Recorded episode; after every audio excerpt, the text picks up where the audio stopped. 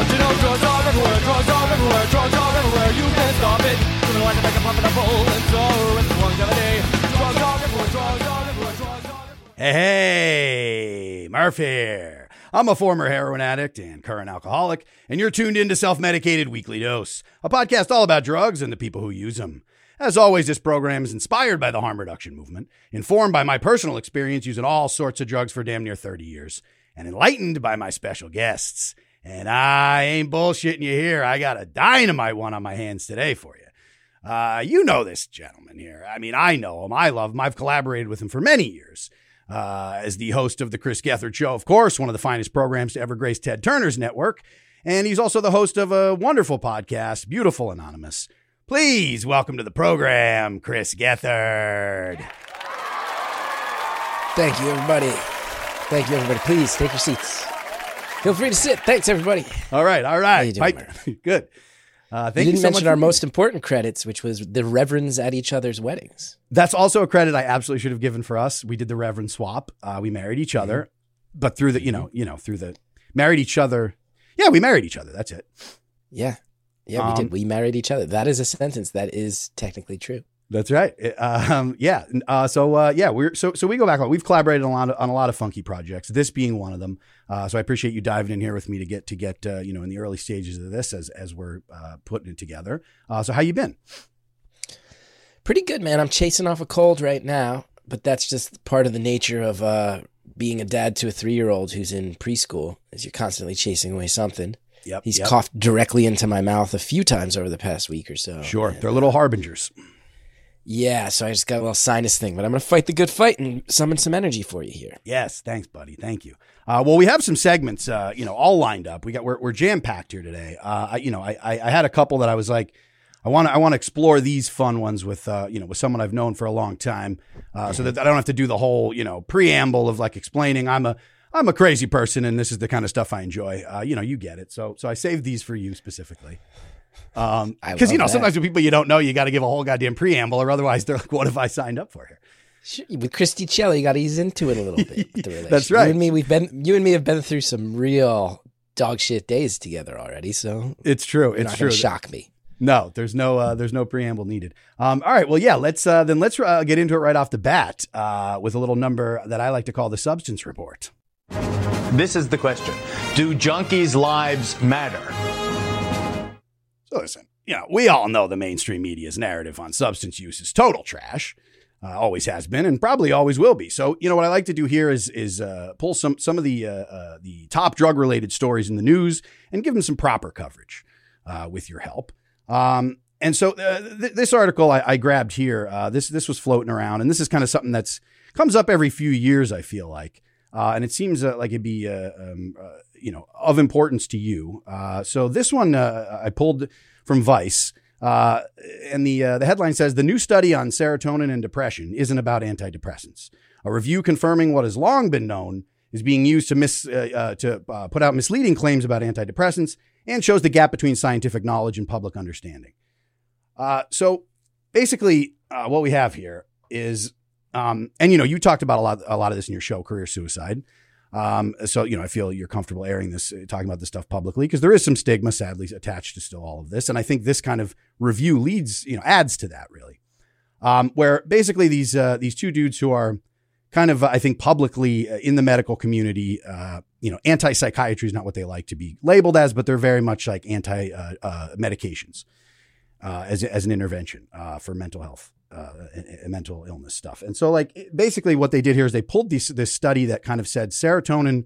So I think there's this, there always has been this perception of like uh, serotonin chemical imbalance kind of thing is is is what leads to depression. Whereas that's kind of a general understanding, but as as you know, you know, the, the, the medical community has for years been like, well, that's not you know exactly a one to one comparison there. That's not really what what it what it's all about. But these uh, antidepressants certainly work in clinical trials. So there was nothing that that's didn't say that in here, but yet they used this study of like serotonin, low serotonin or chemical imbalance is not what leads to depression as a, a kind of a leap to then say antidepressants are not are medications that are not you know effective or, or shouldn't be used in some way. Uh, which is which is certainly a leap and and not uh, accurate. So so I, I wonder uh, you know just your kind of thoughts in general as you've uh, very carefully when you kind of wrote career suicide. I know neither one of us are professionals. We're talking about this as personal, you know, people who've been through through it uh, ourselves. So, what are your kind of thoughts on on in general on this study and on this uh, this concept? Well, when it comes to depression stuff, to me, it sort of feels like figuring out the cause is only worth your time if it's helping to mitigate the effects, right? Mm-hmm. So I haven't read the study. I haven't read the article that you linked to outside of the screen grab you just showed me. But if there's people who are anti psychiatry trying to say, well, look, uh, low serotonin levels doesn't cause depression, my immediate instinct is to go, I don't quite care what causes it. I, co- I care what fixes it. And I've been on a number of drugs over the years that have helped. I've been on other drugs that haven't. And anybody who's watched Career Suicide knows, you know, I, I think one of the main messages of that entire piece that I put out there was whatever helps you, go get it. You know, um, I talked a lot about how my shrink doesn't really play by the rules so much. My shrink is someone who um, is a little bit fast and loose with some of the some Barb. Of the rules. This is Barb, of course. Yeah, Barb. I've been seeing her since 2007, and you know, I compare her to. I, I saw some people who used to really go by the letter of the law, and those people really didn't work for me. And those people, in in fact, in some cases, put me in some situations where I felt unsafe.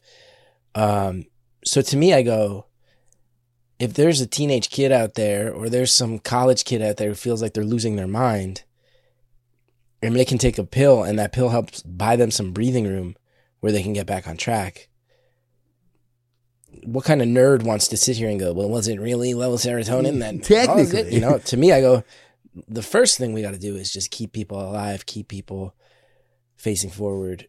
You know, now is there an over reliance on pills, and that's why people are fighting against it? Maybe. You know, I know people always have issues with medicating children. I get it, but I think like a lot of conversations that happen these days, I'm very wary of situations where we learn about these broad strokes conversations from sort of the top level. I know you're no, you and I have had many a conversation where you you will you are very wary of the media.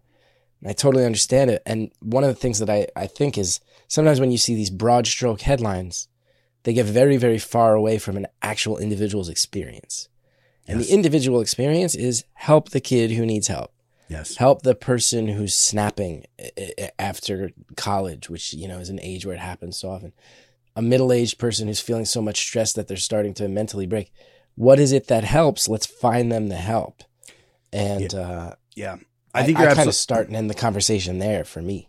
Yeah, I- I'm I'm uh, 100% on board with you on that, uh, I- and I do think that the oversimplification of both just headlines and, and stuff in general, but just kind of the, these narratives that are pushed there is, is we we just don't want to lead, you know, people just don't. We I think people are full of of nuance and full of of you know just their own individual experience. People are bringing everything that makes them a human being to the table to any situation, uh, and the more complicated the situation, the more complex it is the more that that's just going to be like there's no there is no you know one way for everybody. There is no black and white to this. But people just want the like th- everything to be in that binary box of like well it's either this or this and, and that's all there is to it. And i'm like that's just that's so silly uh you know that, that you know you can't really deal with you know raising a, a, a, a you know a, a dog like a you know puppies are more complicated than that so i'm like human beings bringing to the table everything we have and then just all the societal pressures and the stigma and everything on top of it. it is like yeah there is no one way and and and i do think that that, that there's you know when, when you're young of course you think oh big pharma you know the oversimplification then on the other side could just be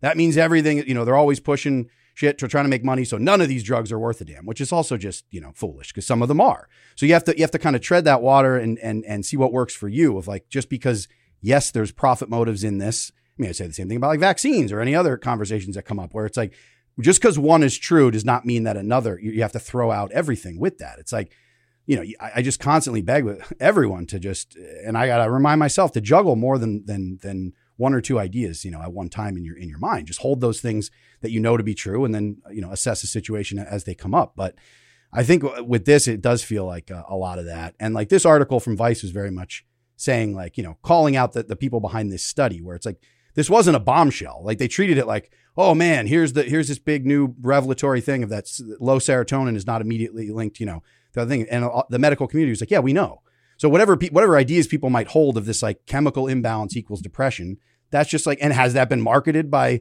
know, Zoloft and and and Prozac and whatever other you know drugs are out there? It's like, yes, of course, because they need to market something, so they're simplifying it very straightforward to do that. But it's like medical professionals, like, yeah, no one's going to argue that. But then also to leap to this idea of none of this shit works is that's also not true, and none of that was in these these trials. This trial was specifically just studied a, a focus on the serotonin, not on the the clinical trials of drugs, which, as you know personally, have worked for you. And I know a shit ton of people who they've worked for. So that's not anecdotal. That's like clinically certainly true. So I think both those ideas can be true um, and are. I think so much of it too. I I forget who I heard saying this. It may have been you because I've been listening. I, I told you before we started. I have listened to every episode of your podcast. Greatly You're the enjoying best. it. You're the best. I love you. Um, but someone, I recently heard somebody saying something I really agreed with, which is like, it's, proving to be very damaging. I think societally, how much we are now trained to build our experience from the top down instead of the bottom up. Yes. Meaning, you can read an article like this. They've been bullshitting this on serotonin levels. These guys lied. Big pharma lied to us. You go, okay, well, that's the top down, right? That's you reached a conclusion and you're telling me from from what you've concluded. The way to build these experiences bottom up is to go, I'm somebody who feels like I'm mentally slipping. What are the steps I need to take? Do I need to exercise more? I'll exercise more. Did that help? No, that didn't help. Okay. Do I need to find a professional and talk to somebody? Even though that can be daunting. I found that, okay, is that helping a little bit? Okay, I trust this professional. Professional, I've been working with them for a few months. They're recommending I taking I, I take this drug because I seem to fit these symptoms. Did this drug help these symptoms? A little bit, but I don't love the side effects. Let's get off that drug. Let's get it out of my system. Well, there's a similar drug. The professional hasn't worked with it as much before, but they've been reading it. Helps. Okay, this one seems to be helping. That's the bottom up, right? That's the bottom yep, up yep. experience. And I think this applies to a lot of people's experience, not just with this specific situation, but especially politically, right? And that's something you and I have talked about a lot is like, if you only read headlines going, the Republicans are trying to murder everybody, the liberals are trying to drag everybody in this direction. If your worldview starts more with what's going on right outside my front door, Yes. who yes. needs help? What are the businesses that are thriving? Which ones are struggling?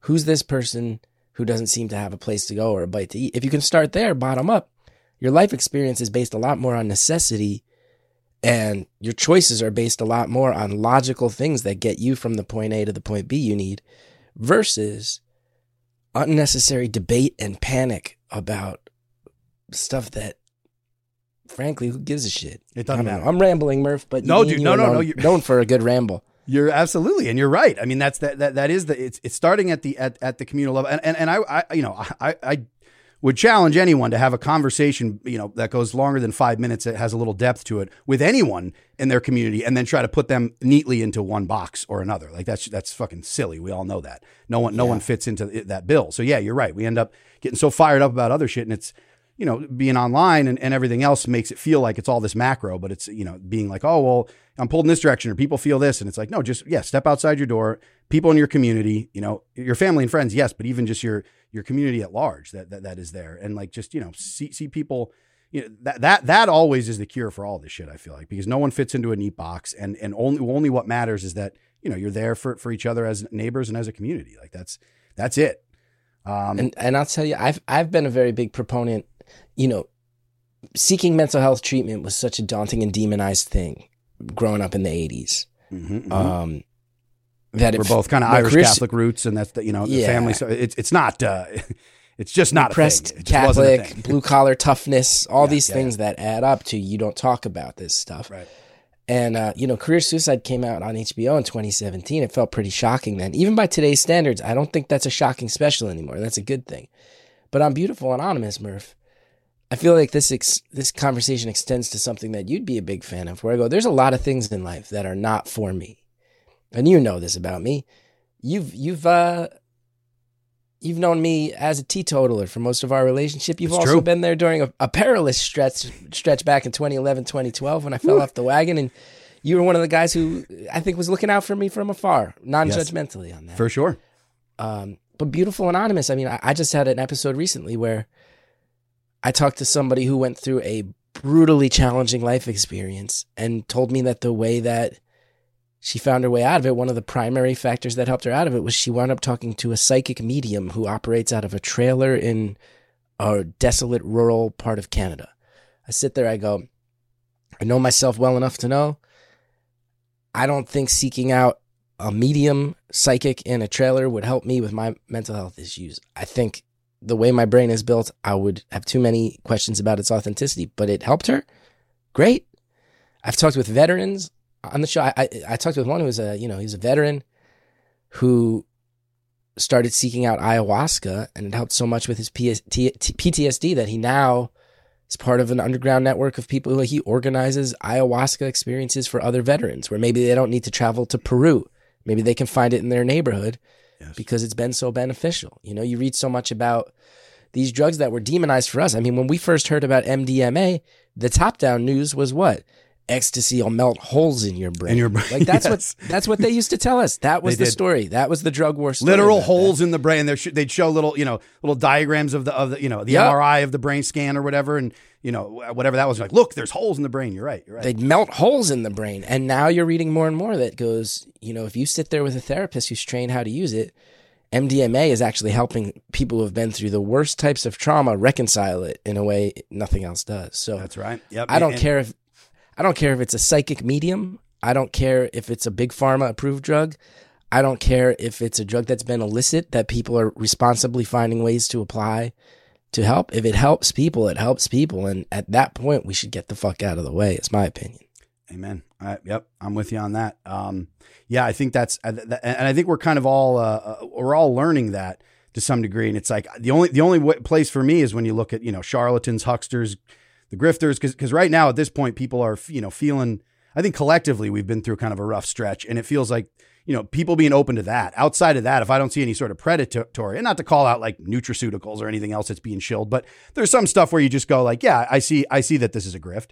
But I mean, outside of that, and again, even if someone says, you know what, I fucking, I know it's a grift, but it makes me feel better, then yeah, who the hell am I to, to, to tell someone not to, you know, do it, what, what they want to do? I think that's, I think that's absolutely right. And I think you'll learn that uh, as you get a little bit older is that whatever this is that works for people, uh, bottom up over top down is, is, is definitely the, uh, the, the, the way to go. Um, yeah, so uh, so that's uh, kind of uh, the, the the nuance that you don't generally get uh, in in these sort of things that I hope we, we give you in the substance report. And uh, a perfect segue here. Speaking of uh, top down, bo- uh, bottom uh, up, is uh, this is a uh, this next bit here we have. Uh, um, well, first off, I'll just set it up. It's the fog of drug war. War. It's fantastic. So what we do here in this segment, uh, Gethard, is we got like, you know, over a trillion dollars in 50 years has been the uh, America's war on drugs. So as we know with any war, there's there's uh, tends to be a, a little bit of fog, a little bit of confusion when when, when things kind of start out out there on the battlefield. You're not quite sure, you know, with with with all the different aspects of warfare. There's there's you know there's there's bound to be moments of of confusion and and uh, just craziness, frankly. Uh, and I and I uh, I feel like with this with this uh, trillion dollar drug war that we have here, there's been a lot of that. No shortage of moments that have just been kind of mind boggling and, and kind of just wild and specific to the drug war. So this one that I pulled here is uh, the top down, bottom up. Uh, one of the greatest moments uh, in, in American history, frankly, as far as I'm concerned. It Doesn't get talked about uh, enough, and, and and it's something that would never happen uh, nowadays, where where there's actually some I wouldn't even say accountability because there never was, but there's at least a moment where people who've been affected by the uh, by by the power elite, by this power structure we have in place here, have a moment where they can just kind of see a human being, put a face to it, and be able to kind of say, "This is these are our grievances, and this is is the uh, um, the issue we have." And as you'll see here in this clip, there's a reason why they don't do this often. But uh, for people who don't know, just a real quick uh, a, back uh, uh, story here is that I don't know if you've heard about in in the uh, in the 80s. There was the Iran Contra stuff during the Reagan administration. So there was the the arms. They, they armed the the the Contras in Nicaragua to overthrow the Sandinista government, which was a democratically elected left wing government uh, in Nicaragua, and they they basically funded the right this right wing paramilitary group to overthrow them. Uh, so that's the geopolitics of it all, to kind of mix it up in Central America there. Uh, but uh, you know, Reagan eventually Congress told Reagan, "We're not paying for this anymore. Why, why is the American taxpayer paying for this? You know, for us to essentially run a coup and, and overthrow this government, uh, so that we, you know, are, are fighting the communists? That's that's not going to fly anymore. It's an expensive war. So to fund the war outside of Congress, they started getting involved in the drug trade. So the CIA gets meddling and, and they, they start, you know, with cocaine and they're, they're bringing it up through. And, and, and then this gets, you know, into Freeway Rick Ross, who was a legendary a crack dealer in LA, one of the most successful uh, drug dealers in American history. So he gets tied up into this and brought in. And there's a lot of whispers about, you know, how, how did these guns and drugs manage to get into Los Angeles? You know, we have all this, uh, you know, military and all this money that's going into it. So what's what's really going on here? So eventually, this was uh, called into question enough, and uh, Gary Webb, uh, great uh, investigative journalist, wrote this piece uh, where he basically tied it all together and, and kind of laid out the case for it. And it was enough that the CIA sent their director to a, um, uh, a high school gymnasium in Los Angeles to speak to uh, the people uh, of the community uh, and answer some of their questions. So uh, this went about as amazing as you can imagine because they're passing a mic. This is passing a mic around, and this is letting people in the community in in in Los Angeles speak to the director of the CIA at the time. So uh, we'll just uh, let's take a, a, little look at this clip here, and uh, there's just I pulled some of the more uh, incredible comments, um, and we'll, we'll see what we're dealing with. This is uh, this is Director Deutch of the CIA. Now we all know that the U.S. government and the CIA supported the Contras in their efforts to overthrow the Sandinista government in Nicaragua in the middle 80s. Now it is alleged that the really quick, just want to pause right at the gates here. What he just acknowledged too is like we all know this. It's very funny to me because if you think about that, you're just like, huh. Okay, so we're already dealing with with a, with a with a with a massive uh, uh, power uh, dynamic here, where we're just going to overthrow yeah. governments yeah. and put them over. So that let's just make our starting premise that we did something absolutely batshit bonkers, and uh, since that's out of the bag, yeah. Now I'm going to address the real, yeah, the devil's in the details. CIA also helped the Contras raise money for arms by introducing crack cocaine into California. It is an appalling charge. It is an appalling charge that goes to the heart of this country. No one who heads a government agency, not myself or anyone else, can let such an allegation stand. I will get to the bottom of it and I will let you know the results of what I found and I look forward to hearing your questions. Thank you very much. Thank you so much for Mr. Murph, CIA. Can we pause one second? Uh-huh, uh-huh. They they had there was a stretch where he was talking, and they panned the crowd. And Murph, I've spent 22 years performing in live uh, com- comedy context.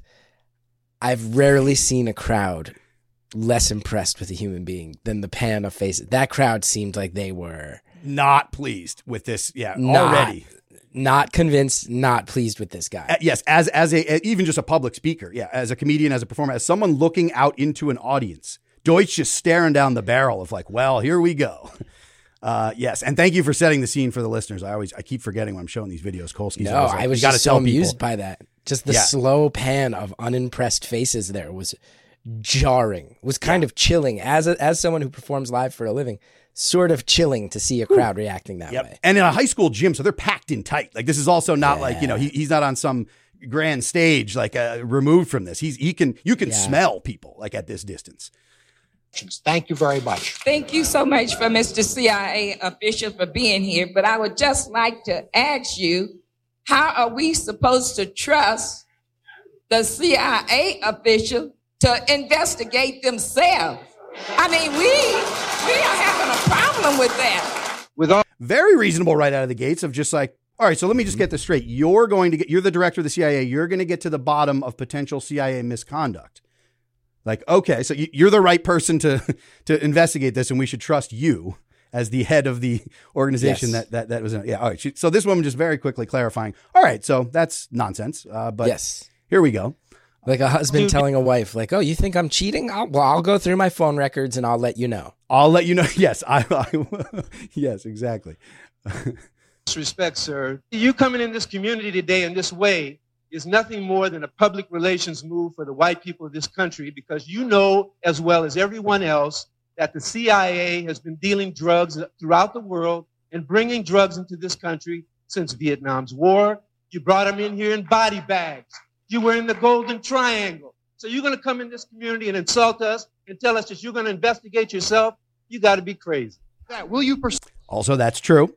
Just to, just to back that gentleman up, that was that has been confirmed as well. They brought uh, back uh, smuggled heroin during uh, Vietnam in body bags. That was an actual thing. That gentleman also was a a cool looking guy. Yeah, And B, both him and the lady who spoke first, I'm going to put out my own conspiracy theory here. And I'm not judging those people. They're handing the mic around. To me, you don't get in front of this CIA guy without at least some light vetting, right? Like they're making sure nobody's going into that room without a criminal record. They're hoping that these are. Um, here's what the CIA is hoping is that these people who you might term maybe like a little more street by the standards of the time Sure. are going to start ranting and raving and embarrassing themselves. And thus far, what we've had is two for two people who like, like that guy. If you saw him online at CVS getting agitated and yelling at somebody, you'd think he's a crazy person. But instead, he said something totally reasonable in a very reasonable fashion. And this must be the CIA's nightmare because I have a feeling they were hoping it would get more nuts. And instead, people are just calling them out on some basics. Absolutely right. Just hitting, just we're just hitting free throws at this point. It's like it's all there, but you're right. They were hoping people come in just heaving half court shots and you know complaining about the officiating and everything else. But no, people are coming correct. Uh, so yeah, so and, and we're gonna we're gonna see s- some more of that of like this crowd did their homework and it's it's a problem. to Ollie North and George Bush and the ev- the massive documentation. Jo- All these gentlemen, like this gentleman here, the co-defendant of Ricky Ross. Ricky Ross is doing George Bush's time.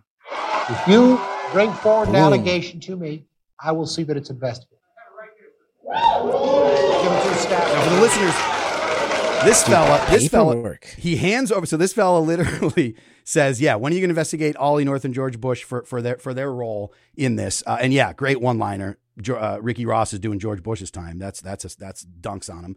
Then he says, "Hey, if you have any." Also assuming, well, maybe later on when the cameras aren't rolling, I can say, "Oh, the guy never." This man stands up with a Manila folder when he says, "If you have any On evidence camera. on camera," and hands it. He says, "Oh, give it to one of the staffers," and a, and a gentleman walks over and takes it out of his hand. So We'll of course never know what's in that Manila folder, but I bet it's uh, it was not uh, something John Deutch was expecting to have to be handed to him. Um, so this this another another prepared, very prepared crowd here today. You and the DEA's uh, former um, director had a conflict and he resigned. What happened to that ton of cocaine that you were supposed to be watching coming from Bogota, Colombia? I don't know what you're referring to, sir. Uh, there was a conflict between the DEA and the CIA, whereas you guys were watching a ton of cocaine flying out of Bogota, Colombia for a sting operation. The director of the CIA didn't agree on your tactics and you superseded him and went over and he resigned. The former, I don't know his name, but the former DEA director, the one that just resigned because you wouldn't give him the information on the ton of cocaine that you were supposedly watching coming from Bogota, Colombia. Whatever happened to the ton of cocaine? I don't know the case you're referring to. Now, And I do I do know the case he's referring to. Oh, you do. I also Yeah. want to say, just to reiterate my prior point, again, I'm not judging that guy who was on the mic because I think he took a good swing there. For anybody who can't see this because you're listening, this guy was missing a lot of teeth on his bottom row.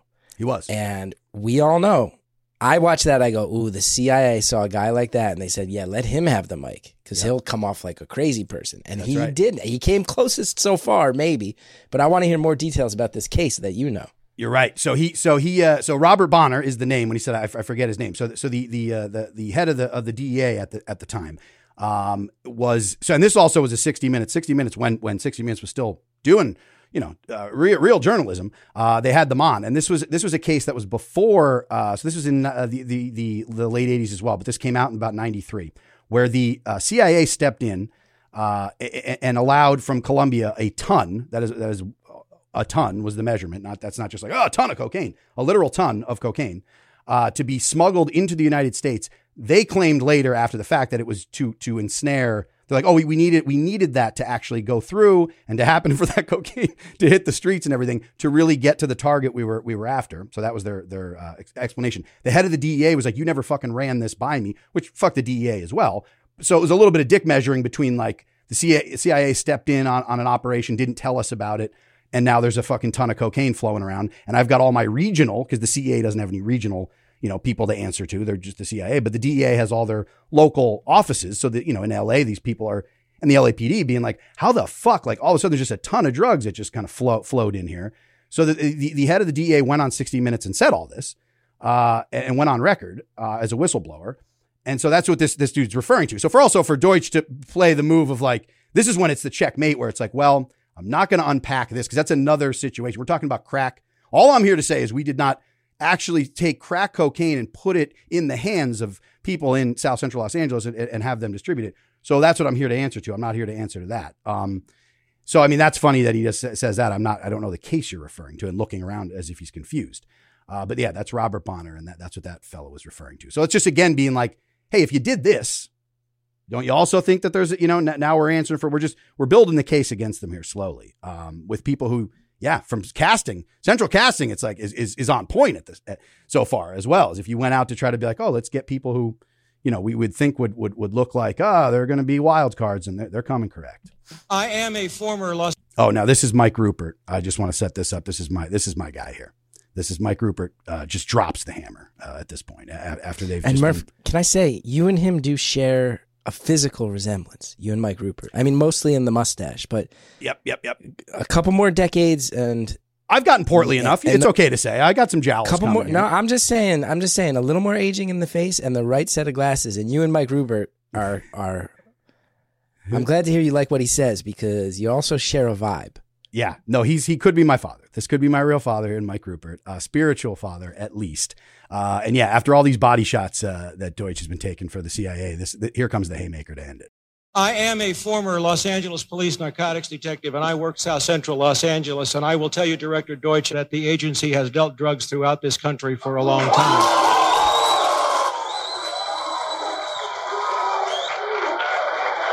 On their feet, standing up.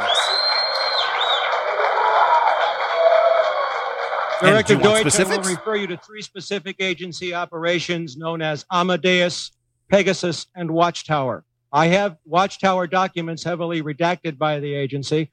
I was personally exposed to CIA operations and recruited by CIA personnel who attempted to recruit me in the late 70s to become involved in protecting agency drug operations in this country. I have been trying to get this out for 18 years, and I have the evidence. My question for you is very specific, sir.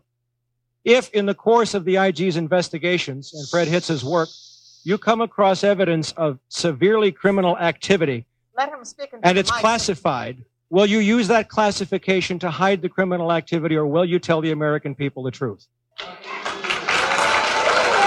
So, yeah, so we, uh, you know, we can imagine what the answer to that was. Uh, it's classified. I got to say too, pretty brilliant. Because somebody he he could turn around and go, this guy Mike Ruppert is a ranting, raving, crazy person. That's that's what you know. I, I'm first of all, I'm shocked that live on C-SPAN a bullet didn't travel through that man's temple. As he put that out there. Yes, shocked. yes. Well, from behind that curtain, I- they were given the signal where they're like, "Do we do? Is this where? Is this where we do it? Yeah." I'm amazed we didn't see a laser a, a laser scope. and then you know, obviously, I'm sure they're instantly can we smear this person's reputation because, but what he did that was so tricky was I'm going to say all this stuff that sounds crazy. I'm going to tell you I have evidence, but the actual question is pretty innocuous. It's if something's hitting behind a classified status, do you prosecute that crime? That's that's a question that this guy has to answer, or else he looks like a chump. Yep. Well played move by Mike Ruppert. Not can you verify the existence of Project Amadeus, That's which right. sounds like something nuts. Just hey, if you got classified info that tells about crimes, do you prosecute those crimes? You're right. I mean, checkmate, Ruppert. It. Checkmate. It kind of is because you're right. At that point, it's like forget even the specifics that I do have and I will turn over and I've been trying to get out there. Forget that even. You're right. But it, it, it just theoretically, if you're going to do this investigation and you come across stuff that is classified, will you prosecute? And the answer, of course, was no. Uh, you know, and, and, and it wasn't. Uh, nothing was prosecuted. They, they gave a report. Uh, you know, just just to, just as a as a follow up to that, they, they gave their report. Uh, I think it was a year later or whatever it came out um, quietly, and it was you know, acknowledging that there was uh, not acknowledging any any criminal activity or wrongdoing, acknowledging that there was some miscommunications within the agency, blah blah blah blah blah. Uh, but John Kerry, who you know, as we know, ran uh, against uh, Bush for his second run uh, for the president uh, when he was a senator, he did the Kerry report on all of this, working with Congresswoman Maxine Waters they released a report uh, separate from, of course, the CIA's investigation. And that was like the damning thing where this, you know, this was on the Senate floor. This was all laid out there where John Kerry was basically like, this was at best, and, you know, God bless him, this is what, uh, you know, people in the, working from within the system would have to say is like, oh, there's, there's gross negligence, like at, at, at, at uh, you know, at worst here. But this is like the shit that absolutely happened uh, on, on your watch. Uh, so, of course, we always, you know, I feel like people err on the side because they don't want to go too, you know, once you go down the rabbit hole too far, believe me, you know, it's it's a, it's a strange place to be, and you, you know, you must be self medicated. I feel to to get through some of those places. So I don't blame people for being like, I don't even want to go there. So you know, you, you you do you blame it on negligence. People are always like, oh, they're buffoons and they're they're you know they fucked up. I'm like, if you don't think the people that are that are have been pulling these puppet strings and and and, and mastering this just profit for for for sheer profit is the only motive. But like, if you think that they're like just a bunch of bungling morons at the top, that's what that's where we we lose uh, in this game because they're not. They're very highly coordinated and and and they have their their plan in, in place. Where it's like once you show that evidence, it's like yeah, you, you know that there was no gross negligence. This was exactly what they were trying to do. And the stuff that comes out about the CIA in general, you sit here, you go, it's they probably hope that we all go, that's a fairy tale. But then you start to figure out, you know, we all watch that Unabomber show where it's pretty, pretty clear of like, oh, they, uh, they drugged that guy and messed with his head. And there's a pretty one to one argument to be made there that maybe the CIA, uh, you know, due to their experimentation, you know, uh, without intending him to send mail bombs, invented the Unabomber. Like that's just That's right. kind of a fact that's out there in the public discourse now. I was just Yep. listening to something the other day about how there was a stretch when they wanted to test biological warfare where they came up with an innocuous bacteria and unleashed it on San Francisco and accidentally killed a bunch of people because they wanted to know how it would travel in San Francisco fog. That's Like there's some things that have Yep, MK Ultra is another are- big one. yeah, some of Yeah. these things that have happened that that we've now been told, like, yeah, they did happen. You'll never get the full details, but even the stuff you hear is really fucked up. Not surprised to hear that they brought in a literal ton of, of crack rocks. Yeah, no, exactly. That, that that's what's funny is how many how many of these do we need to know for for sure that are not wild? Cons- and you know, all this stuff, of course, gets tied up into into wild conspiracy theories, but everything also that is now come out as as as absolute fact, matter of fact, and part of the public discourse. You know, at one time was just dismissed. Like conspiracy theorists and, and conspiracy that gets thrown around to dismiss people constantly of of, of having any sort of because people go, oh, here we go, tinfoil hats and and Alex Jones and whatever else, you know, other kind of It's the same problem I have with what we were talking about before, Murph, which is like if we're gonna go and say ecstasy melts holes in your brains, and that's what everybody hears about it the first couple years that we're hearing about it. Well, now it's whatever, 30 years later, and we're all hearing actually there's therapeutic uses that are helping people who have witnessed and endured the worst traumas find their way out of it. Well, that demonization set back that revelation so many years. You know, it's the same thing. It's a, I'm not, I'm not someone who wants to travel in conspiracy theory. I think that a lot of the stuff happening right now that's conspiracy theory is insidious and dangerous and dark. But when you paint everything as conspiracy theory, um, not only does it hide the truth at times, but it also validates people who want to traffic in the most insane conspiracy theories. You know, Yeah. like No, maybe sure. if the CIA wasn't allowed to run so wild, and if they were forced to own up a little bit more often, like these clips you're showing me, there wouldn't be such a level of distrust that people sit here and go, "Oh, I- think Hillary Clinton hangs out at a ping pong store drinking baby blood." You know, You're ab- dude. I, I say this all the time. You're absolutely right. That that, that QAnon, that that that and and the and the uh, the PizzaGate stuff that doesn't exist without some form of again accountability. Just even some light on it. Just even if again if no one is fully held accountable or if there's a you know a, a scapegoat offered up or whatever, but just public discourse, this kind of thing happening. If this was a was a regular occurrence of people being able to come to a public place, the community together comes out, calls them on their bullshit whatever ends up happening, happening. But you're right. It wouldn't get to the point of like, cause, cause it is, it's basic profit motive. It's like, no, these people aren't, you know, there's nothing but drinking. Yeah. The, the, and eating the adrenaline glands and, and drinking the, the blood of babies. You get to that point when people hide their just profit motives in the shadows for so long that that's what, you know, you, you're left with. And then that just kind of gets to lump everything together with legitimate uh, criticism and f- matters of fact that do come out in the wash that that all just gets swept under together. You're absolutely right. I, I think that all the time. I mean, it's and then the grifters who get to profit off of the conspiracies Yeah. also play up the worst sides of them and the bullshit sides of them. They can throw in, you know, because I always say this about Alex Jones for all his for all his nonsense. When I was growing up, the Bohemian Grove doc that made his career, and and I know he's a hot button person at this point. So again, he's a right. He leans right and on the anarchist side, whereas I certainly am very left on the anarchist side. So our worldviews are very different. But in terms of what it was he did and made his career on the Bohemian Grove stuff, Bohemian Grove's a real fucking thing. And it's where power players come together, not to drink the blood of babies, but to plan how they're going to profit more than they already have. How do they hoard the wealth? They're the masters of the universe. That's how they view themselves. They get together. I mean, dude, you, know this as a neighborhood. If you're going to get together as a neighborhood association and go, oh, we want to get something done, you talk to your to your neighbor about it.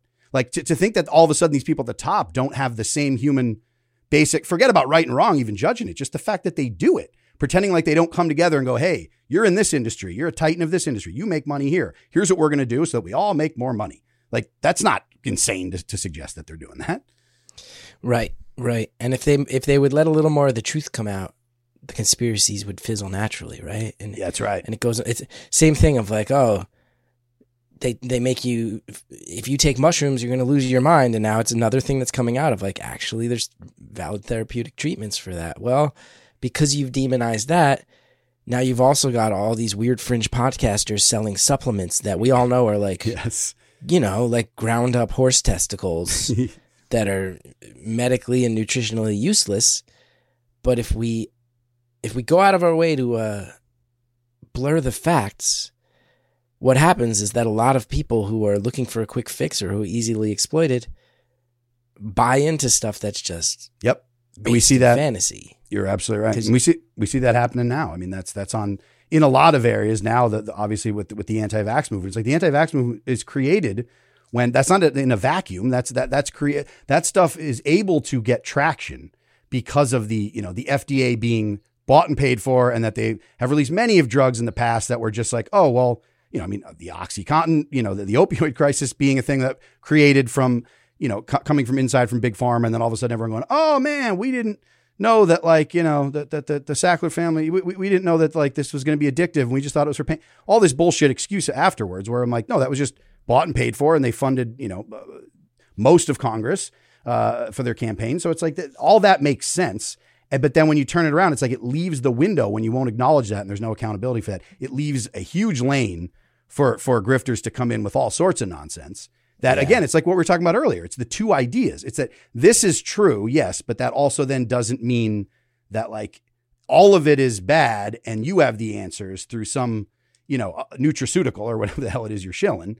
It's like don't leave that lane open by by allowing, uh, you know, the, the, by just you know being being as full of shit and as corrupt as you are. Then you have no leg to stand on when people come with with some of the the the the most uh, you know batshit stuff imaginable. Uh, I get it. You know, I get why you'd buy into that after being lied to for so long. Uh, well, you know, I, I appreciate you diving into my. I, I tend to nerd out when it comes to this kind of stuff. I just, I just want these community meetings in, in high school gyms all over the country at this point. That's something we don't get often. The mic has not been passed around. Let's just say in a long time. Yeah, that's the last time the CIA did that, right? That's right. How many how how many seconds do you think that man was in the car before uh because that was probably the early cell phone days, right? Yeah. How, how right. many how many how many moments after he left that stage do you think before some encrypted phone call was coming through that was like, "We told you that was a bad idea." yes. And that can never happen again. That can never. ha- Yeah, um, yeah. I thought we vetted the. I thought that, that people were coming in there, and it's like it was the community, man. I don't know. Uh, yeah, that was that was spectacular. Um, and uh, you know, I, I, I encourage the listeners to to look more into like uh, you know Mike Ruppert and this all. It, it's all out there. You know, you, you got to do a little bit of deep dive. It's not it's not a first page of Google uh, search results, but it's all out there. Um, and I encourage people to, to to to dive in, and I'll and I'll have more clips from that as we're from other things similar to that that I love that have kind of uh, uh, you know gone under the radar a little bit. Um, but uh, eh, you know, I'll rant and rave all day, but I also like to hear from our listeners uh, as well. So Gethard, I know obviously this is you know with beautiful anonymous, you, you know you're no stranger to uh, and the Gethard show. You're no stranger to to having uh, uh, call-ins and and, and people uh, you know interact with the show. So uh, I, wanted to, uh, to to do this segment with you. Um, we call this one "Listeners Untapped." You have reached 4, 4, 3, MK Ultra. Oh yeah. Also, sorry. Speaking speaking of MK, the CIA's uh, dastardly uh, pl- plots. Uh, I, I, I- procured the uh, the phone number for the for the program. Uh, it's four four three MK Ultra. So uh, if Is you that call, you were able to get that? I got that number. I was able to track that down. I have a friend. Do we know what the 443 area code is? I believe it's North Carolina. Yeah, look at maybe yeah, look that up real quick. I don't know that. I do want to know. I think it's North Carolina. friend of mine, she works in a does like phone number Eastern database. Maryland. Eastern East- Maryland. Maryland. Okay, Eastern Maryland. Well, somebody in Maryland. Eastern Maryland was holding on to MK Ultra for me all these years, and I appreciate it. Because I did was was able to buy it from him for a, for a, at a discount, bargain discount for that number. Uh, and so uh, so yeah, so please call into the program. Uh, with anything, you know, conspiratorial opinions, you know, uh, responses to, s- stuff you hear on the show, just anything, really anything about drugs. Um, you can call 443 MK Ultra. So this was a, a call I, I, I got uh, actually just just yesterday came in. So I wanted to, to run this one by you. It kind of ties into the stuff we were talking about in the uh, in the first segment of the program there, the substance report. So let's uh, let's hear from one of our listeners. Hey, Murph, I got a question, man. So, in the first season, I believe it was episode five in Murph Meyer Self Medicated, one of the takeaways that I got from that is that addiction is not necessarily considered a disease in the harm reduction movement. And that's an interesting thought to me. I have a lot of friends who are addicts and in recovery, and uh, it's really important to them and I've been supporting and embracing them for years. And I used to just be there wholeheartedly without a second thought. And now when they talk to me about going to meetings and I mean it works for them, but when they talk about it being a disease, now there's that thought in the back of my mind. It's not affecting the way that I'm supporting them, but I just wonder I don't know what to do with that anymore. I don't know what to do with the thought of when when my friends or any addicts I encounter are telling me that they have a disease, there's that little voice in the back of my head now that's going, is it? I don't know what to do with that, Murph. Any thoughts? Thank you. Mission accomplished, Murph. That's why you started this show to get people to doubt the intentions of their addicted friends. Well done. yes, we did it. All right, this is gonna be the last episode. We've achieved our goal. Um, yeah, no, that see, that's a tough one. That's a tough one. Uh, so let me just clarify. First of all, thank you so much for calling in uh, and listening to. Uh, so the, the first self medicated was was the podcast. It's more scripted, uh, you know, memoir style storytelling and, and stuff. Um, and so that that's what what, what this caller is referencing. And in, in the, that episode, I think what I'm what I'm actually going after, and I'm glad to the opportunity to clarify this. It doesn't seem like that is what I'm trying to do. Kind of going back to what we said earlier, and Gethard, what you said about the with with um with the mental health and, and antidepressants and stuff. If someone is telling you something and that's working for them, and that's someone you love, then end end of story. That's it. That's it, and that's great. There's there's no need to analyze it, uh, you know, intellectualize anything f- further than that. Um, first of all, so I think each person, the idea being behind harm reduction and not to represent the harm reduction movement at, at all, but to say what I've kind of feel, and I know some others agree with this, is that removed from the individual part of it, which is on that level, we talk about the, the, so this is what you said before, top down kind of thing. Because I can't help but comment on the top, even though the bottom up is, is, is where it's all at and in your day to day and the people you're dealing with, humans, individuals, yes, like whatever they, whatever people say and however they identify and whatever they're, they're, they're going through, then that's what you should be there supporting. You're doing the right thing. So don't worry about that voice in the back of the head. If the voice in the back of the head is me ranting and raving on a podcast, get that the hell out of here. The back of your head for sure. Nobody wants that. My God. Uh, but but from from the terms of like systemically, what I was trying to address in that issue is in that episode is that what I found to be very weird is that for years it was a moral failing, like addiction is, kind of how it was viewed. And so the stigma that's attached to that, as rightfully so, and that the and this was a bipartisan thing in terms of legislation and policy. Uh, Scranton Joe Biden, certainly uh, one of the one of the big Democratic uh, proponents of that, reaching across the aisle, is that this idea that it's a it's a sin, it's a moral failing, it's the fabric of our society being torn by this. So, so this needs to be legislated, regulated, and, and criminalized. So if, if that's the mentality, that makes sense to me. Uh, in, at least logically, it tracks with. So if you do it, you're going to jail, and if you fucking die, then it's your own fault. So go go off and, and go, you know, crawl into a gutter and go die for all I care. You're a heartless, you know, scum bum, and I, and I don't care for your your worldview, and and you know I, that's not certainly what I uh, my my beliefs at all. But what I get about that is that's at least like okay, then it makes sense why you'd criminalize this. But what is really weird now is this disease model, where if you really think about what people now ha- have have have said by acknowledging it's a disease, if you think that addiction is a disease, then you should immediately be screaming from the rooftops that this should be decriminalized, that there should be no person in jail, that, that none of this should ever be criminalized, because otherwise history is going to look back on that very poorly. I think where you know I know the term you know you're a Nazi gets thrown around pretty often and loosely nowadays, but when you think about like how just sick it is to live in a society where you're like, oh, we no, we criminalize illness. We criminalize, uh, you know, diseases and put people in jail for them.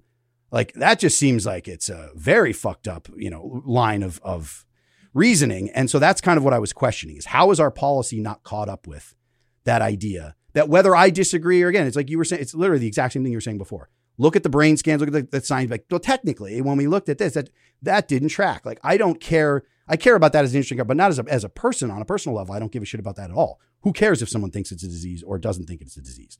Take care of people, love people, and and and that's it. But what goes along with that is this policy of just going, well, then you have to also be for decriminalizing. Otherwise, where where's the where's the uh, the logic on that? You know what I mean? Where's the compassion? People Where's who have compassion? diseases, you show them compassion and empathy. So if it is a disease, where is that? That's right. Um, I hear you, Murph. Yeah. So I, I think I think what you should be questioning, I would just say to this listener, certainly not your friends who who this has helped, or wh- who, anyone who is, is trying to get there. The back of your in the back of your mind, what you should be always thinking of is why have we not decriminalized this? If whether this is or is not a a disease, and how much you know the argument can be made for how much the disease model of addiction has has been helpful. I think the thought is that it would bring people around to where I just said, where they immediately go like, well, then this should not be decriminalized. It should be a public health issue, which is true but doesn't hinge on like is it a disease or is it not a disease? Like it's it's you know because that matters just as much as is it a moral failing or not because it's not our, our business to be in you know to be judging other human beings and putting them in jail for things you know like that just, just seems for things they do with their own body. It's body bodily autonomy which is like a, certainly a big thing that comes up in a lot of other areas with with the uh, you know uh, uh, abortion rights and everything else. There's a lot of uh, a, a lot of that still going on in the, the, in the puritanical holdovers in, in America, and that's all I was trying to address. Is just like if you're on board with any sort of uh, movement and compassion forward for people, whether it's because you think they're sick or not, then let's just get on board with that fully and say let's decriminalize. That's that was my only my only point. Um, so yes, please don't tell your friends that you don't believe them because of this goofball you heard ranting and raving on a podcast. Please don't do that. Uh, but please, please, please, that is the that is. Uh, uh, you know, you, you, you spit some uh, some takes out there, and you know, you never know. You never know where we were going to go. But thank you so much for listening. Um, and uh, we got to know a little bit more about uh, about our listeners. Uh, I would like to know, even though he's you know very much an open book. I think specifically uh, in the context of of uh, of, of drug use, uh, our listeners would love to know a little bit more about Chris Gethard. Uh, so, what do you say we slip on over into the user studio?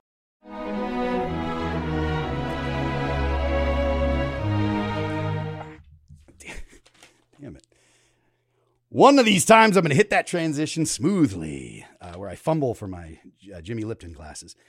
Um, we end our podcast session with a weekly dose version of the questionnaire that was used masterfully for 24 years by the great James Lipton inside the Actors Studio. And the first question is Chris Gethard, what is your favorite drug? Want to be clear, say that in general, drugs don't work for me. Murph, you've been present when I've taken drugs and you've seen that. Uh, I've actually never asked you this. Of, uh, like sure. that night where I where I started doing all that MDMA. Yes. You were a person who who said like you got to chill out. Yes, yes. Aside from, um, let me pa- let me pause my James Lipton response here. Yes, um, yes. yes, of course. Uh, we- I don't think we've ever actually spoken about that night. I've done bits about it, and I think I've said to you, "Can I talk about our interactions?" But you famously right. were like, "Dude, you got to chill. You're doing too much MDMA." And I snuck into a porta potty by myself and ate a bunch more. And everyone who was a friend of me who was there was like, "What the fuck is the compulsion. Yeah, the the the, the compulsive. You saw it uh, instantly, right? I saw it instantly. Yes. Uh, and and here's the thing. Again, I you know you're you're a big boy. You do your own stuff, but you want people looking out for you. That's what that's what friends do. So I did voice a, a thing where I was, and I kind of was watching from. I did not do any. You know, I, I then was also like, let me let me let me pass. Let me just stay on these whatever edibles I was eating, or maybe I had some. I certainly had some beverages, I imagine, but I want to stay in a, in a state where I was like just seeing what was going on here because I knew your history, and I, and I think people look. I know that for, for myself. Sometimes sometimes it can it can trigger a thing where it's just like, oh yeah, you go, you do not know the uh, a speed limit. You you just have no speed limit, so there is no like. Let me just drive along this lane. It's like you get in that lane and it's pedal to the floor. And I saw that, and I've seen that in myself and, and many many of my uh, uh, comrades over the years. I hadn't done drugs in so many years, and then that night, I had you, maybe my most drug experienced friend, going, "Okay, I see, I see Yes. what's up. I Yes, see what's yes. up." Like we we blew right. pa- That was always the problem with me and drugs is like it blows right past fun. Yes. Um, yeah.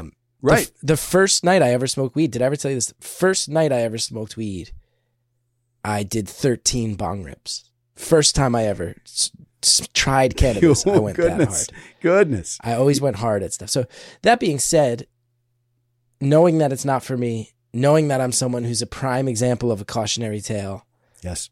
who doesn't want to glorify drugs, because I also, as you know, have lost friends to drugs. I will say, before the MDMA went out of control, it was a revelatory experience. That's probably it's probably the best drug I've ever tried. There it is. It's the MDMA. Yeah, and and and, and I agree with you. I think uh, not not uh, not glorifying them, not uh, stigmatizing them. That's you know that, that's literally what we're asking. And I think again, one of the nuanced things is that just because I'm a big proponent of myself using drugs, that is myself. And and I always listen to people and would never be like, well, you know, maybe you should try it again. If we should, like, of course not. No, you know yourself better than anybody else does. It's funny too because you often on, on the show have to have the caveat of "I'm not pro drugs." Like I've heard you have to underline that, and I have to say, as someone, you and I have a lot of love for each other. I feel like if like if I was touring through your part of the country and we hung out again, and I told you, "Hey Murph, I've gotten really into such and such," I feel like you and I know each other enough that at the very least you'd go, "This doesn't compute, and I want to make sure you're okay," because you're not Yes. pro drug use, and you've seen it in me. And if I turned around to you and said, "Dude, I've gotten really into coke, man. I'm handling it great," I feel like you'd go, "Bullshit, dude. What are you talking about? What's going Yes. on here?" Yep. You know, Yep. I, I want to be clear. You have, I've seen it in action. When I've fallen off the wagon, it's not like you were sitting there with pom poms cheerleading me along. You actually, out of the crew of people present that night, were one of the people who most had your eye on it for me, and that's always meant a lot to me. So, Hey, thanks, I can Yes. vouch for you that it's not pro drug, it's pro conversation, it's anti stigma. That's absolutely But right. anyway, the short answer, man, MDMA is pretty. It's pretty cool. it's pretty cool if you can handle it. Unfortunately, I can't. For sure. What uh, and what is your least favorite drug? It's a tie. Um, one I don't know the name of. I was once in that stretch, Murph, when I'd fallen off the wagon. I once was booked to perform at a music festival, and drugs float around at music festivals. Sure. And it was right in that summer that you and I were talking about. And I was given something that I was under the impression was MDMA. And unfortunately, it was one of those weird chemical hallucinogens. Like, I don't know the name, but you know how there's those ones out there just called like 2DCP or whatever? Oh yes, all the numbers and letters come. Yeah, chemically. It was one of those, and it was a scary experience. To take something thinking it was one thing, and then to all of a sudden just feel all this weird headache pressure. Um, and One of the terrible well, byproducts of, of prohibition, for sure. Taking Yeah, things you're not yeah. sure what they are. Again, yes, it's it's absolutely let people if you you know let people take what they want to take and, and know what it is they're taking. You're right. Nothing more terrifying than that. That's at the heart of the overdose crisis right now. I got out of the festival. Paul McCartney was playing. And at first I was like, oh, this is pretty cool. I'm watching Paul McCartney while I trip for the first time because hallucinogens never felt like a great idea for me because I'm very mentally unstable. And then it just kept building and building. I said, this is too much. And I went back to my hotel room and I took a shower and I realized that I could make the walls change colors. If I looked at them and said, take out all the green, and then it would turn pink. If I said, take out all the pink, it would turn blue. And then I sat on my computer and I looked at pictures of peacocks all night long. that was bad. But I'll tell you, Murph, that was the worst experience I've had. But as far as the drug that I've seen cause the most destruction in loved ones and myself, the answer is alcohol. Yes, the booze, the booze. Same, same. we forget about now that weed is being legalized i think we can all look back at, at my entire lifetime and say truly silly that that substance was demonized and booze was totally okay in all of our houses uh, I, i've seen it wreck relatives lives it wrecked my life for a while Yes. bad news Yes, indeed. Yes, it is. A, it is uh historically been quite the uh, you know in, in the wrong hands for sure. And again, knowing yourself.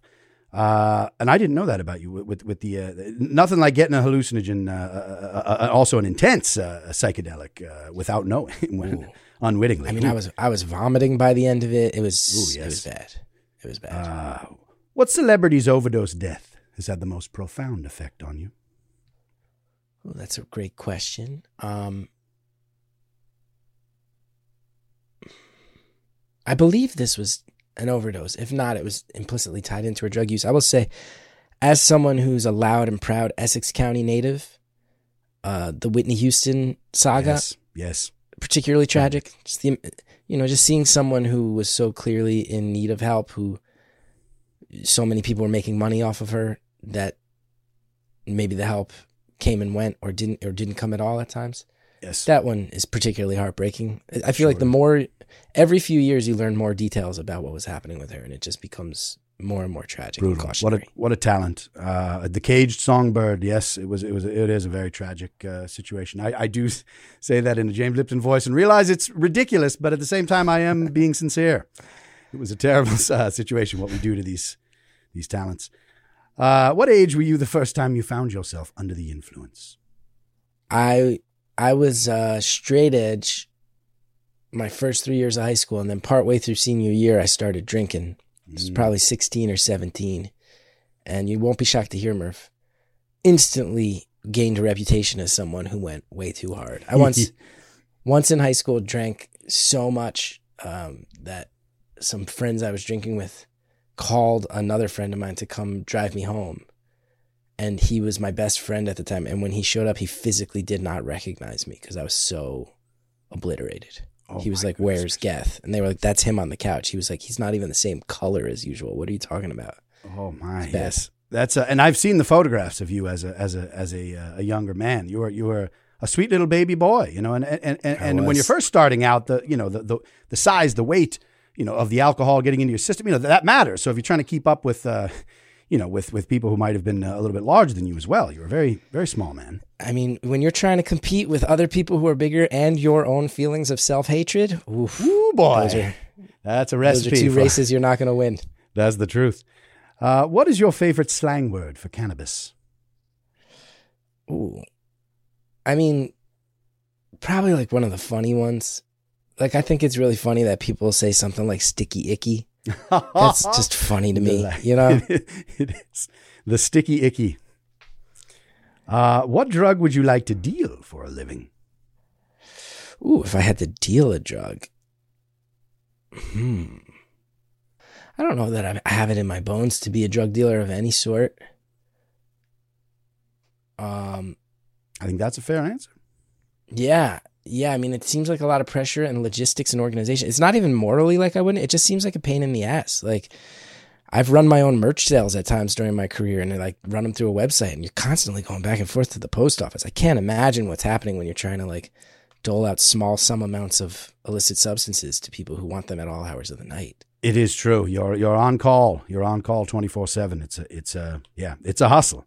It's a hustle. For yeah, sure. I mean, if I had to pick, I might say something happy, like your shrooms, your Yes. MDMA. You know, the things that maybe have some uh, some mental health positives. I, I maybe I could see that carving out some sense of like a very small scale operation for um for things like that that uh that do have a reputation for helping people. I could also see myself being a dynamite ayahuasca shaman in the right context. Absolutely, and you know that's yes, I, I could see that as well. Uh, I would, I would, I would certainly uh, uh, enlist your services.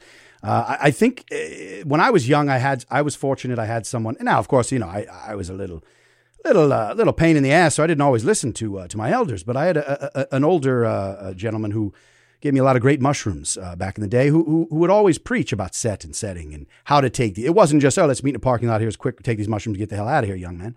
Uh, you know, he, he sat me down. He, he talked about them. Uh, he talked about the type, different types of, of that he would get, and oh, this is this and that. And he always sampled his own to, to let people know this is the strength and this is the you know someone who took pride in his work. Uh, and and I think that that's uh, as you're kind of saying too, a shaman, someone someone to guide you on that journey uh, is very important with certain kinds of drugs.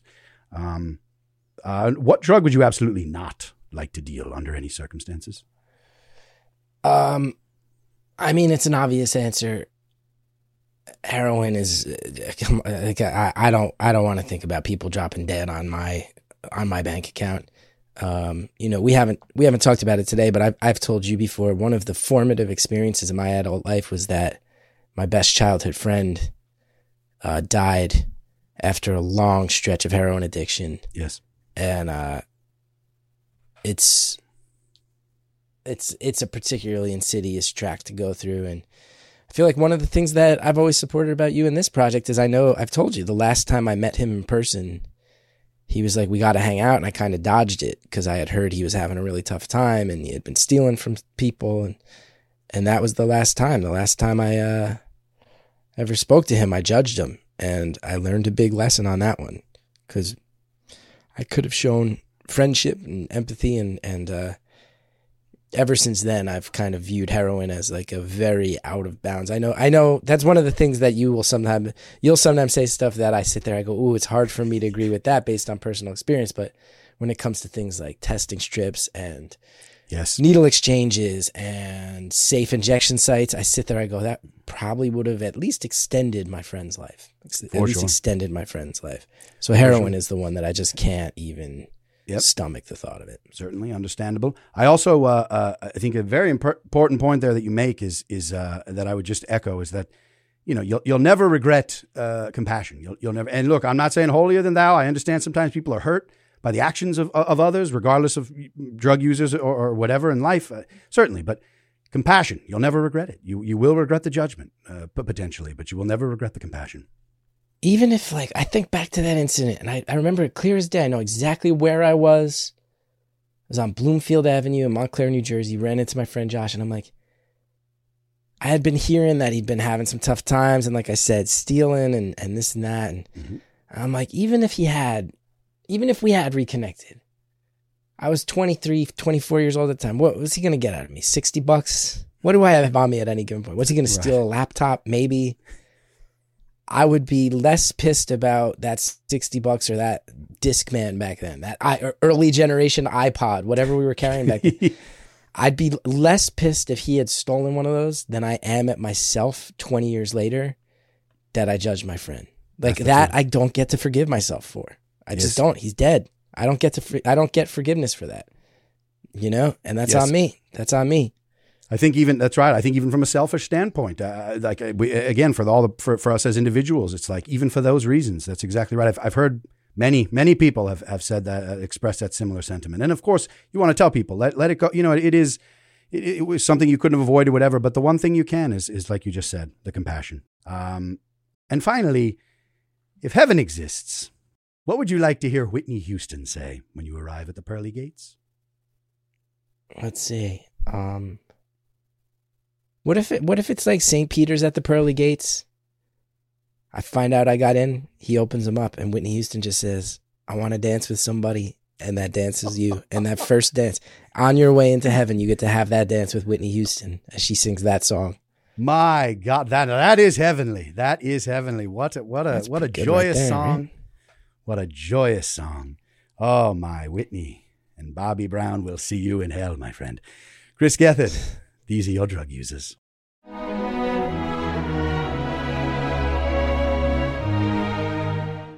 All right. Yes. Wonderful. Wonderful. Thank you for sharing all that. Please, thanks for allowing me. Um, yeah, I think that's uh, that'll about do it. I won't keep you any longer. Uh, I really appreciate you doing the program. I, I like that we got to dive into some, you know, no, no small talk here with uh, with- the, with these two old dogs. So I appreciate you, you diving into some of the nuance with with uh, with this stuff. I think that's it's where the conversations I hope uh, are starting to go with people. You know, it's like some of the basic shit. I find myself repeating it a lot, just whatever of like drugs shouldn't be there. But, but I like uh, sometimes getting a little bit uh, past the surface layer. So I appreciate you diving in with me. Oh, dude, yeah, yeah, happy to do it. I hope I didn't ramble too much. No, no. I mean, this is a ramble. You're you're talking to a rambler. I love a, I love to ramble. Let's just ramble on. That's what we do. Man. I know it's true. Uh, uh, so people, uh, yeah, where, where, where can uh, you know? Of course, pe- people uh, follow you, find you. Uh, what, what would you like to give listeners on the way out the door?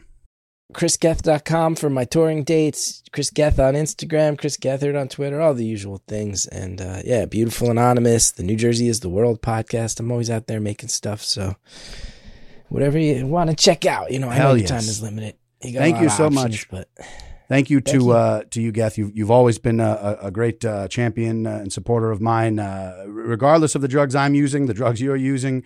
That's never been, uh, you know, uh, what what our uh, relationship's been founded on. Uh, it's been creativity, freedom, and funk. Uh, can i ask you a question it just popped into my head and Sure. feel free to cut this Why am I still talking like James? I've, I've slipped back into this, this half-assed James Lipton impression. All right, go Here's ahead. the go ahead, question: Be- between the public access and the cable run, it came to my attention at some point that a bunch of the cast members were doing shots of whiskey before the show, and I hadn't known that, and I didn't care. but I came to understand that was a tradition. Were there ever any times you were on air and you were uh, affected by other substances that I never knew about? Oh boy. Uh huh. Yeah, I guess I guess I um yeah. I went on a I went on an Adderall run for a while because I was you know you partying all I mean because after the show too partying late nights then trying to do auditions and stuff the next day I, I, I enjoy Adderall for that sometimes especially the older I get. Um, weed you know I didn't I don't like really like getting too high before performing of any any kind. I mean you you, you had the weed episode uh, on there but no impossible. didn't do that. Um Probably some toots here and there, maybe. Did a little back in the public access, maybe did a toot. Beau Montez did a couple of toots before trying to dance for an hour. Uh, so so there were some there were some toots at the uh, at the MNN uh, studios for sure. In that bathroom, getting that gold necklace on and getting ready to boogie. Um, yeah, but yeah, other than that, not much. I did ask, funny, I did have a, a talk with, once we got to truTV, to be like, yo, man, you got to put this whiskey in the in the in the green room, and they're like, nah. They draw the line. Where I was like, hey, can't that be part of the con- the contract negotiation? I tried to keep, and I'm like, yeah, and a bottle of whiskey, and a bottle of whiskey. My my agent's like, yeah, yeah, no, no, I know. I, t- I told them about the bottle of whiskey. I, I don't think they're going to do it. But yeah. Um, also, is it fair to say we smoked weed with Method Man? I mean, that is fair to say. He talked about. I it. missed it. I missed it. Yeah. I was getting notes from our dumb network. I was getting dumb notes from our dumb network. Lame ass suits, of course. Dude, everybody was high out of their mind. And I mean, for me, it's once every, I mean, handful of years I'll eat an edible, maybe at this point in my life. But Sure. I would have smoked with Method Man. I mean, who wouldn't? Method Man brings his own, you know, because we also people had all the kids, you know, around the writers. Uh, Diana was there and everything, so we're you know we're, we're pulling out the like vapes and what, and of course meth Man's like, no, no, no, no, I have, I, I know what I want to smoke, uh, and he pulled out his own his own uh, blunts to smoke. Was So- it high quality shit? Oh, I mean, d- uh, delicious and and just yeah, nutritious. Uh, I don't know, it was it was great. but you're right, you don't say you know you don't pass you don't pass uh, on on a, on a smoke Oh, Method Man. I missed it. I missed my chance. Well, you facilitated it for everyone else, so I I will always be grateful to you for that. I do my best. I'm a I'm a king facilitator. Everybody knows this. Hell yeah. Um, all right. Well, I love you, brother. Thank you again for doing the show. Love you too, buddy. Uh, Thanks for thanks having to, me. Absolutely. Thanks to everyone else for tuning in for your weekly dose. Hey America, there's needle use of sleeping with your children, with your daughters, with your sons, and with your husband. Self Medicated Weekly Dose is hosted and produced by me, Murph Meyer, with support from Pop Culture Collaborative. Our theme song is My Congressman by 15, courtesy of Jeff Ott and Hopeless Records. Original artwork and production design by Diana Kolsky. Thanks so much for tuning in. If you enjoyed the program, you can listen to new episodes of Weekly Dose every Wednesday. Just look for the Murph Meyer is Self Medicated feed wherever you get your podcasts. While you're at it, subscribe to the Self Medicated YouTube channel to see new video clips from the show each week. Follow me on Instagram at Murph Meyer. And for some top shelf harm reduction resources, head over to selfmedicatedpod.com. Also, don't forget, you can call the Weekly Dose podcast anytime to leave me a voicemail message with your thoughts on drugs and the people who use them. Just pick up the phone and dial 443 MK Ultra. All right, that's about it for me. I'll see you next week. Love and solidarity. Goodbye.